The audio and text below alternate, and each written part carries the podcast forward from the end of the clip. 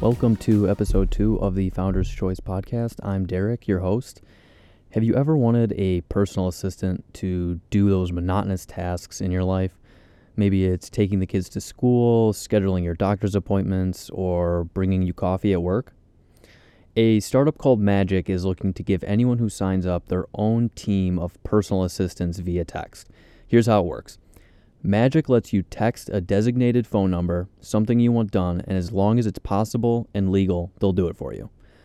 So, some examples you could text your Magic Assistant include things like I need a Snapchat filter created for my sister's wedding. I'm out of the office today. Check my email and let me know if there's anything urgent. I am low on shampoo and conditioner. Can you order it for me? No rush.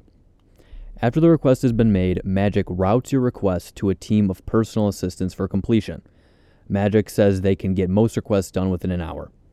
They charge 59 cents a minute, so if the average task is completed within 45 minutes, you'll end up paying $26.55 plus any applicable fees. If they take the entire hour, it'll cost $35.40 plus any applicable fees. So I think whether this is worth it or not for you depends on your opportunity cost you know, if you can budget out like $500 a month to get all this crap done so you can focus on your job or your family more, then it might be worth it for you. Um, I think you kind of have to be a high earning family or individual to really make use of this every month. Uh, you know, even 300 a month uh, allocated for your personal assistant with Magic uh, is basically a car payment. So, how busy are you? Uh, a lot of the tasks Magic could help you with, you could probably get done in maybe 10 minutes. Uh, I guess it just depends, though. Um, you know, perhaps a lot of the things that uh, people would use magic for could really be, or the, the I guess the use of of magic would be uh, could be eliminated with just basic time management skills. Uh, that's why you know I think lawyers, doctors, or business executives would probably be the only people using this um, just because it makes the most financial sense, and just because they're probably the ones who are the busiest and have the um, the most like serious responsibility, so to speak. Um, I know it's relative, but.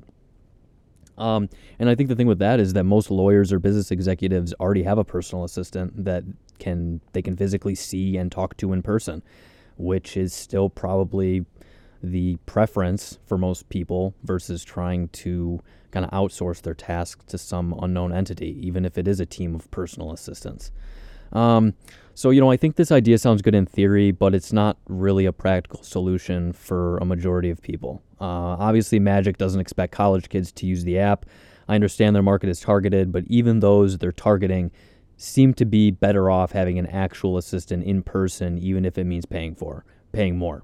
Um, if you agree or disagree, let me know. I'm always open to discussing startups.